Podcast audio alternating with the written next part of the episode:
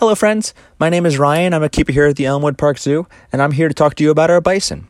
So, we have three female bison here at the zoo, and they're a family. So, we have mom Dakota and her two daughters, Wendy and Frances. And when you're looking at them, the easiest way to tell them apart is actually to look at their horns.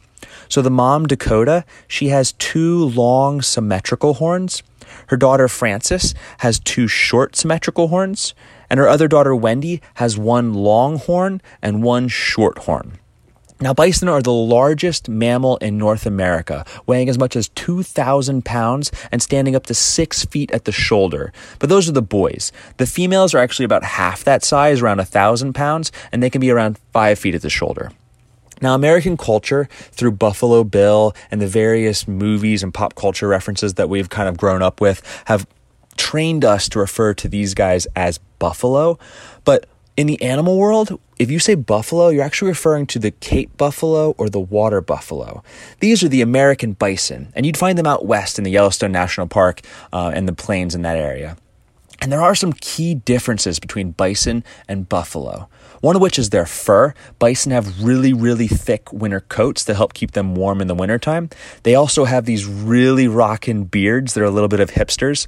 And they have this large muscle mass over their shoulder. And that helps use their heads as giant snow plows. Because bison in the wild will actually push the snow out of the way so they can get to the plants underneath.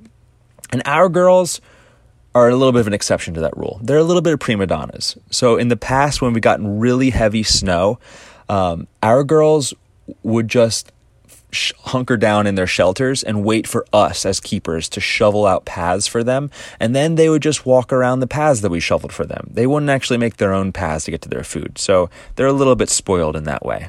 They have lots of favorite foods from pumpkins to apples and carrots. And in the wintertime, they get uh, Christmas tree donations and they love to throw those around their exhibits and eat them. Uh, and of course, they always enjoy coming over to the public feeds um, to get lettuce from our from our guests.